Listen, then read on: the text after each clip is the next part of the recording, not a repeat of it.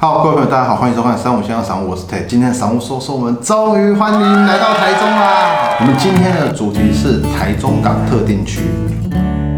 讲到台中，我最大的联想就是现在乌马烧肉啊，我觉得好好吃哦。好，那我们今天的主题是讲台中港特定区，待会会讲一下地理位置。先讲台中，从我在十几年，可能十五年前吧，透露一下年龄。十五年前去，哦，我一个应该算我当兵里面其中一个最要好的朋友，就是是台中人，所以从在十五、十六年前，我就会跑去台中嘛，之后再发展这个七期从化区，整个台中发展的真的不得了。十几年前，哇，才差。了，好多倍，所以我们今天今天要在讲它外围的区域，就是台中港特定区。那先讲台中港特定区，它的区域界限划分在大甲溪以南、大肚溪以北、大肚山以西，最西边就是台湾海峡了。那整个南北长差不多十七公里，东西长十三公里，里面包含的行政区有无七区的全区，十一月份我们会去开箱无七区的建案，再还有清水区、沙鹿区和龙井区的大部分，还有一小部分是大肚区。那总面积。高达两万公顷，这政府预计到了二零二六年的时候，人口总数可以达到预估四十二万人。那大肚台地呢，是一个广大的冲积扇，不是冲积扇呢，就是有点类似冲积平原一大片，但它是一个扇形的冲积嘛，因为水是这样子流出去的，所以以前是有两条，就是一条是大甲溪，另外一条是大肚溪，它们联合冲击形成的冲积扇。换言之，在这个地形还没有隆起之前嘞，这个区域以前是大甲溪和大肚溪的旧河道，经过时间的累积，它后来隆起，它会隆起变成现在的大肚台地。那整个大肚台地平均的高度嘞是海拔以上差不多两百公尺到三百公尺。台地的西南两斜面坡度较大，切割旺盛，紧邻清水海岸平原，有断层经过清水、横山、南势、龙井等四条断层，皆呈南北走向。那台地东侧山坡就比较平缓，所以它呈现了一个不对称的背斜高地。好，那我们简述一下整个台中港特定区发展历史。其实它一一开始规划的时候是在一九七二年就已经开始规划了，很久以前哦。不过嘞，因为这么长的发展，以前的政策没有像现在，现在又有空照图，又有空拍啊，可以规划方式都已经更全面了。所以他们中间当然有一些，就是他们的发展有点偏离原本的计划。经过几次的调整和迁散，这么多次的通盘检讨以后嘞，到了二零一四年嘞，又做了一次整体的通盘检讨，所以才越来越接近成我们现在看到的台中港特定区，就是有申请哦奥雷那边。那大家知道是有两千年的十二月二十五号，台中以前叫台中县市嘛。现在已经县市合一了，成为一个超大台中市。以前还没有合并的时候嘞，都是着力，应该是说集中发展在台中市。但是现在合并的时候嘞，整个台中市就开始扩大发展，因为台中港特区这边有港口。以前是怎么样？以前是不是有水经过的地方就会比较是有陆运，但是要结合水运嘛？这一块就变成后来的发展重点之一。还有经过刚刚说的很多次的通盘检讨之后，在二零一五年七月三十号开始正。式实施这个真正的细部计划，也就是说，真的开始致力于这一区块的发展。那我们讲整个从化区要发展起来，前提是什么？交通总在前面嘛。所以我现在来跟大家说一下这个区有什么重大的交通和建设，还有未来会有哪些东西。因为我不是台中人哦，那我们就看资料上面说，台中港特定区哦，有国道三号经过，那就是有沙路和龙交流道，南北向还有新兵快速道，就是六十一号，北通大甲，南到彰化，同时也成。为西部海岸地区的快速通道，在省道台一线哦，行经大峡、清水、沙鹿、无期、龙井、大渡、乌日，串联其他的东西向路线。那东西线的部分，台十线西起清水区台中港，最东可以到达大雅和丰原。再就是台湾大道，那现在整个台湾大道已经合并了以前的中广路，变成一条超长。台湾大道真的超长。台中港特定区东段东西向西起无期区台中港，东至台中市中区车站广场，它就是台中港特定区通往台中市和国道一号。的重要道路。再来，我们以前说的特三号，也就是现在向上路和五泉西路哦，从台中港特地区南段东西向西起向上路九段，东到台中市西区五泉路口。就是我们讲铁路，铁路有台铁经过嘛？有中港站、清水站、沙鹿站、龙井站、大渡站。好，那这些是已有的。那接下来没有的，就是现在台中主要规划的捷运，台中捷运线简称中捷，台北捷运叫北捷嘛？嗯，但是高雄捷运叫高捷嘛？是吗？那捷运的计划里面有绿线、蓝线、机场捷运、大屏雾线、视线，另外有绿线延伸至彰化大坑有计划。对计划图就跟以前的台北捷运一样，计划图画乱七八糟。但是哎，呃，离完工还是遥遥无期。不过当然，我们有经过这个时代的见证，有发现，哎，慢慢会一步一步都是做好的啦。那不过现在大家看到这就是当做嗯愿景图，大家都有一个美好未来的呃蓝图的轮廓的幻想的啊，随便啦。那现在只有绿线的乌日文新北屯线，这已经在施工了，听说差不多八十六趴了。那你们看到影片的时候，说明九十趴了，这我也不好说。预计会在二零二零年底通车，其他路线也希望赶快跟进。我们讲的台中港特定区，它真正受惠的路线嘞是 B A 零一到零三和 B 零一到零二站，完工日期目前未知数啊。那另外讲一下这台中三手线，那台中三手线，哎，三手线是日本的捷运 J R 三手线。那我不晓得台中哪来三手线，不过我听说日本取三手线的由来有两个，一个就是说，因为它那边也是山嘛，然后它是一个环状，然后像一个手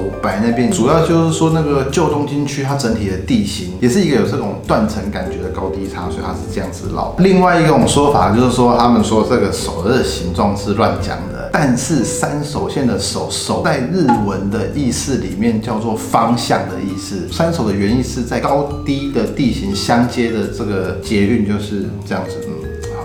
是这样解释。不管哪一种说法啦，这是以前听过说法嘛。日本这个我不知道是不是因为台湾想要学日本，就故意用一个三手线，然后来增加大家记忆点。不过大家地理环境其实还是有差别的，不可能是一模一样的。好，那我们来看一下台中的三手线。大台中三手线包含四项工程：成功追分线双轨化、大庆乌日高架化、海线双轨化、大甲后里彩虹线新建。其中成追线双轨化工程已经动工中，即将要完成，到时候海线的民众就可以搭搭火车到市。区不必转车，运量也可以提升。补充一下，三手线它有点像是轻轨，它是双轨的铁路高架化，呃，跟日本的那个三手线捷运还是不太一样的。接着我们讲空运，空运就是机场嘛。那台中清泉岗现在是军用和民用的机场，它是台中唯一的连外机场，而且它是有国际线的哦，它有分国内和国际，一共占地一千八百公顷。民用的部分呢，我们就是讲台中机场或是台中国际机场。军用的部分呢，就是空军清。泉港基地，台中港特定区到机场其实就都是走快速道路，整体的动线我去过，还蛮好开的，路还蛮大条的，人也蛮少的，大概这样子。那现在台中机场呢，有飞哪些地方嘞？大陆地区的话，只有飞港澳；如果在其他的东北亚的话，有飞韩国的釜山和仁川，然后有飞日本的琉球跟成田机场。泰国的话有飞曼谷，越南的话飞胡志明市。那交通讲完，接着讲中央建设，有一个港区区艺术中心。这港区艺术中心我还没有去过，另外还有一个市地重化的市政中心。不过嘞，大家最耳熟能详的就是三井奥莱的摩天轮那个区域，旁边就是紧接着台中港。在台中港客服中心旁，三井奥莱购物中心是这两年内才开幕的，面积有差不多五万四千平，结合海港旅游、购物、休闲、娱乐、餐饮的游憩景点。这是六十米高的摩天轮，百家以上的国内外知名品牌店家进驻。开幕期间创下平日一点五万人、假日三万人以上的游客记录。就为整个无锡的地区的商业还有房市都带来很大影响。其实我们也都有去过那边，那边停车场规划超大，每次去也停不满，然后也开放几个区而已。那边跟国外的奥奥类超级大型的奥类是已经是我觉得相当的规模了。申请奥类位在台中港特地区进化港副专用区，那这港副专用区面积大约有六千多公顷，划分成各种专业区、设置加工出口区，还有自由贸易港区。所以大家可以看到台。中港这个发展未来是以商业为主，商业一定有包含观光旅游嘛，不管是整合了游乐园什么等等之类的。未来听说台中港回违八年没有从台中港开到澎湖的路线，未来也会有，说不定呢就可以吸引到一些澎湖的朋友们，他们可以来台中买房子，或是进入台湾本岛住在这边的话，哎，家乡在澎湖，哎，就直接坐船就可以回家了，会方便很多。所以这个三星奥利 K 这边。哇，就是也是很看好它未来的发展。市地重化的市政中心呢，它是在二零零九年年底完工的新兴重化区，面积有一百一十四点七九公顷。跨越的行政区有清水和无期两区，以临港路、民族路、大智路、西滨快速道路为界，也是海线双港副都心架构的核心地带。那这区以前重化之前呢，它是以农地为主，现在重化之后的棋盘式的街道就非常整齐，街廓也非常方正，公共设施啊、校园、公园等都有完整的规划，那安排也会很充足。主要就是加速区域的发展。补充一下，台中市政府为了解决县市合并后海线区边缘化的问题，所以就当然很认真在推广建设计划，其中以双港副都心就是要打造以清水、沙鹿以及无期等海线地区为主的生活圈，让双港成为中台湾的国际门户。以什么为目标？有听说过一句话：祸从双港出，客从双港路，很愿景哈。市政中心呢，以远雄之星万皮重症计划是最知名的，目前已经推到第八期了，预计一共会有十一期。哇，这这是。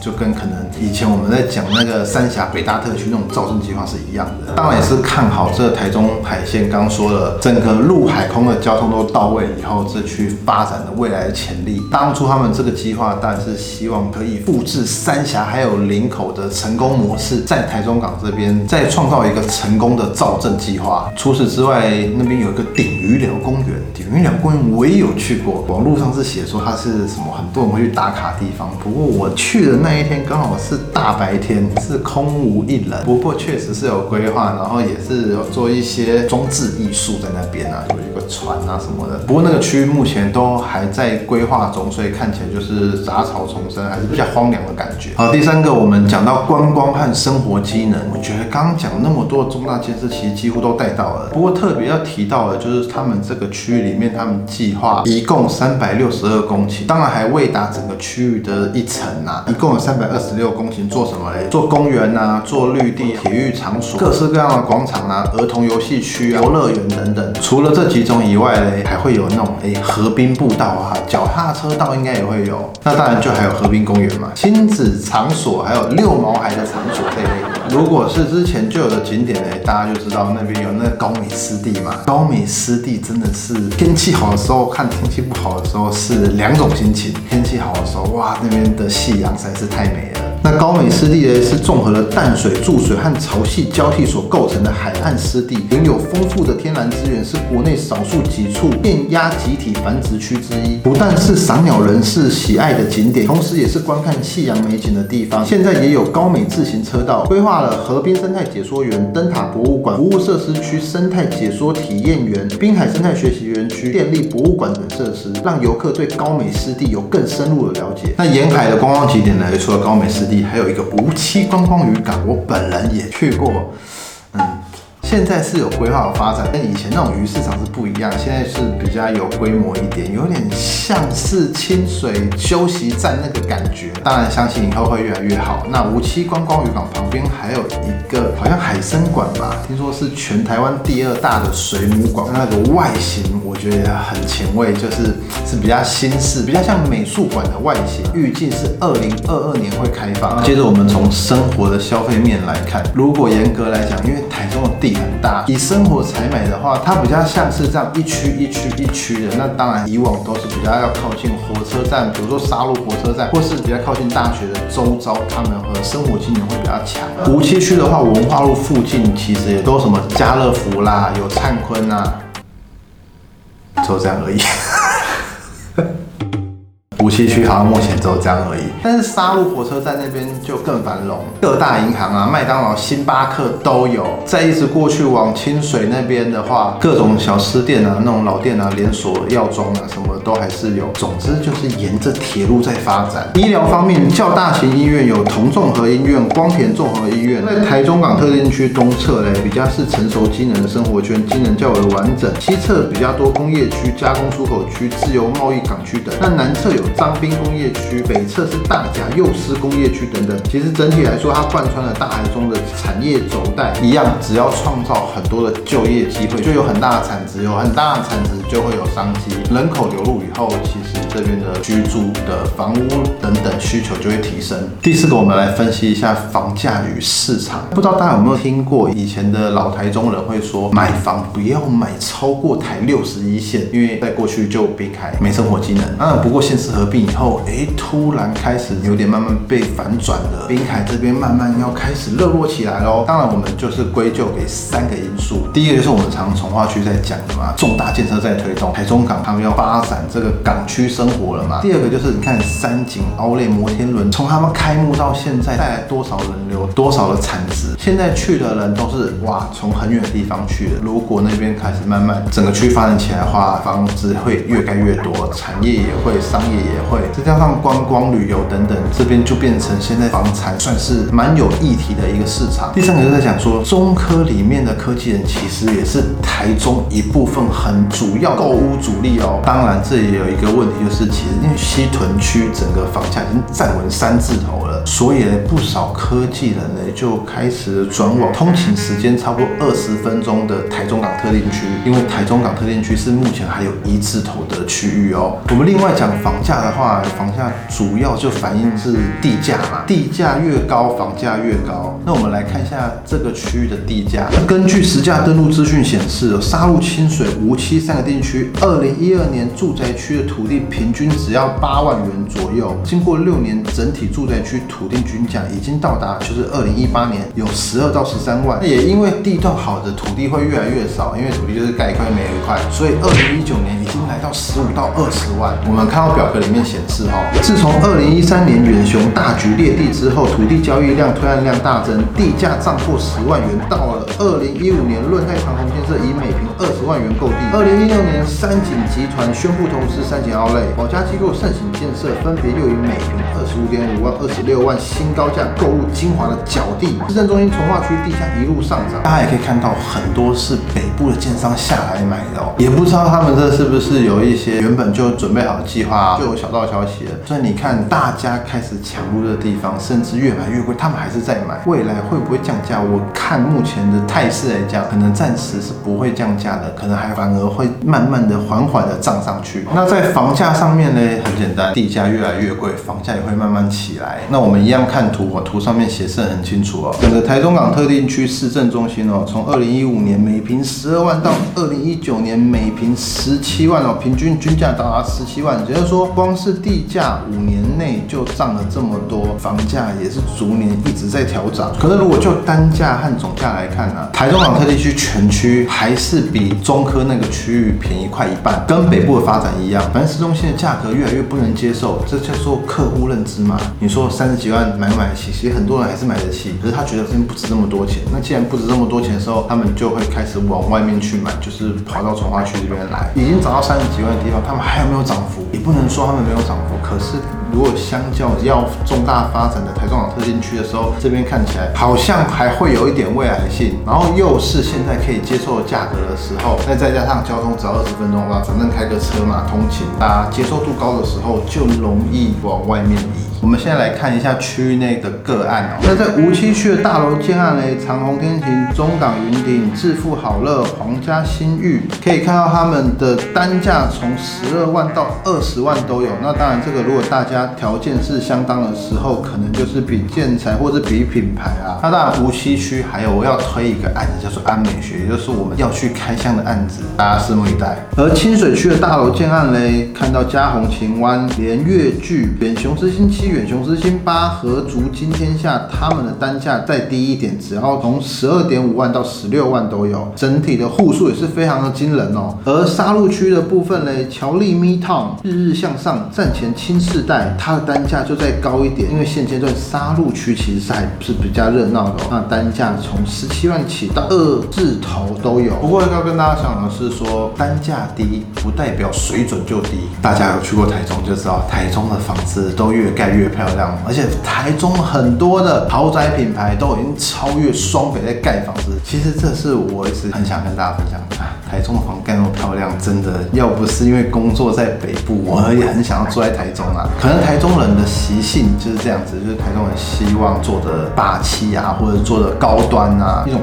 高大上的那种格调，台中感觉是很多事情是想要把它做到好，或是至少给人家看到我们最好的一面。展现出来。所以说，如果是以这样子的品质去盖房子，而是这样的单价的话，哇，其实是蛮吸引北部人下去买的。可是这样可能又会变成很多投资，这个我就不知道是好还是不好了。不过真的要自住的话，每平一字头的房价负担，却是大家可以购买的标的。那我们看完房价以后嘞，我们从人口数上面来看一下他们之间的关系。到了今年二零一九年九月来看哦，清水和无期区的人口成长数哦都还是不错的，反而台中其他几个行政区有负成长的状况。我们看到整个台中市全区哈，迁入一一四零六，迁出一一零一一，净迁入是三百九十五，整体的社会增加率是零点一四。清水区有零点七八，而无期区是一点零九，这个是迁入迁出。另外一张图表，大家看到总人口数，台中市全区两百八十一万多，人口增加率零点二八，而清水区八万多人口，无期区五万八千多人口，分别增加了零点七七和一点一六。当然，我们也可以看到二十岁以上的口区还有零到六岁，零到六岁代表生育哦。那整体的图表就可以看出来，清水和无期区的人口成长其实是主要来自于其他区域的迁入。那如果未来的发展全面的重大发展和交通建设都是这么顺利发展的话，那相信这整个人口还是会慢慢的跑起来。大环境来讲，整体的顺序就是中科人口外移到台中海线城市的买气上涨，建商就会持续推案，本本区和外区接受度提高的话，人口持续涌入，就会一直造成这样子的循环。那第五个，就是我们讲到推案量，整个大台中这两年的推案量哦，每年都超过一千八百亿以上，这其实是很稳定的成长。那当然，推案最热的区域哦，就不外乎呃北屯区、太平区、乌日高铁区那边有高铁加持，那哎乌日之后有机会也来讲一下。另外呢，就是海线的地区，就是我们今天讲的台中港特定区，今年更是一个爆发的阶段，包含上市贵公司长虹啊、联越、盛喜、远雄，这些都是大建商。另外还有保家哦，还有台中在地建商富宇哦，富宇最近的广告也打得很凶，尤其是富宇在 A 七那边是连推五个个案以上，由此可见整体建商推案的方针呢，已经慢慢的往蛋白区过去了。那光是二零一九年开案，那刚刚讲的一些指标性的建商合计推出超过两千六百户以上，还没有包含一些中小型建商和一些可能卖透天的、卖别墅这些都没有算哦。所以这边未来的发展应该是值得期许的。之前《工商时报》还有一则专栏的标题写哦，清水真的可以变成鸡汤。总结啊，我们三五香港散户第一次来讲台中，那我们也算是开始正式进入台中市场，也为各位台中的朋友们，希望未来可以介绍更多台中的房子，也欢迎各大建设公司还有代销公司找我们去开箱你们的房子。有兴趣的话，跟粉丝专业联络。那当，我们还是回归我们今天台北港特定区。其实要讲这个区域，很多人目前是看着觉得哎无煞煞，可是如果我们讲当初的领口，当初领口其实也是这种感觉哦，就是在开发的时候扁是多于包的，当然各种质疑的声浪都有。不过今天的领口哇，今非昔比啦。而台中港这边拥有的条件，其实个人认为是超越领口本身的条件的。因为领口的话，它的机场是要去台湾机场嘛，或者是往北到松山机场。但是台中港特区区呢，它不但可以到台中机场，它自自己又有一个港口，港口未来它还有发展。那纵观各个条件的话，其实我觉得利多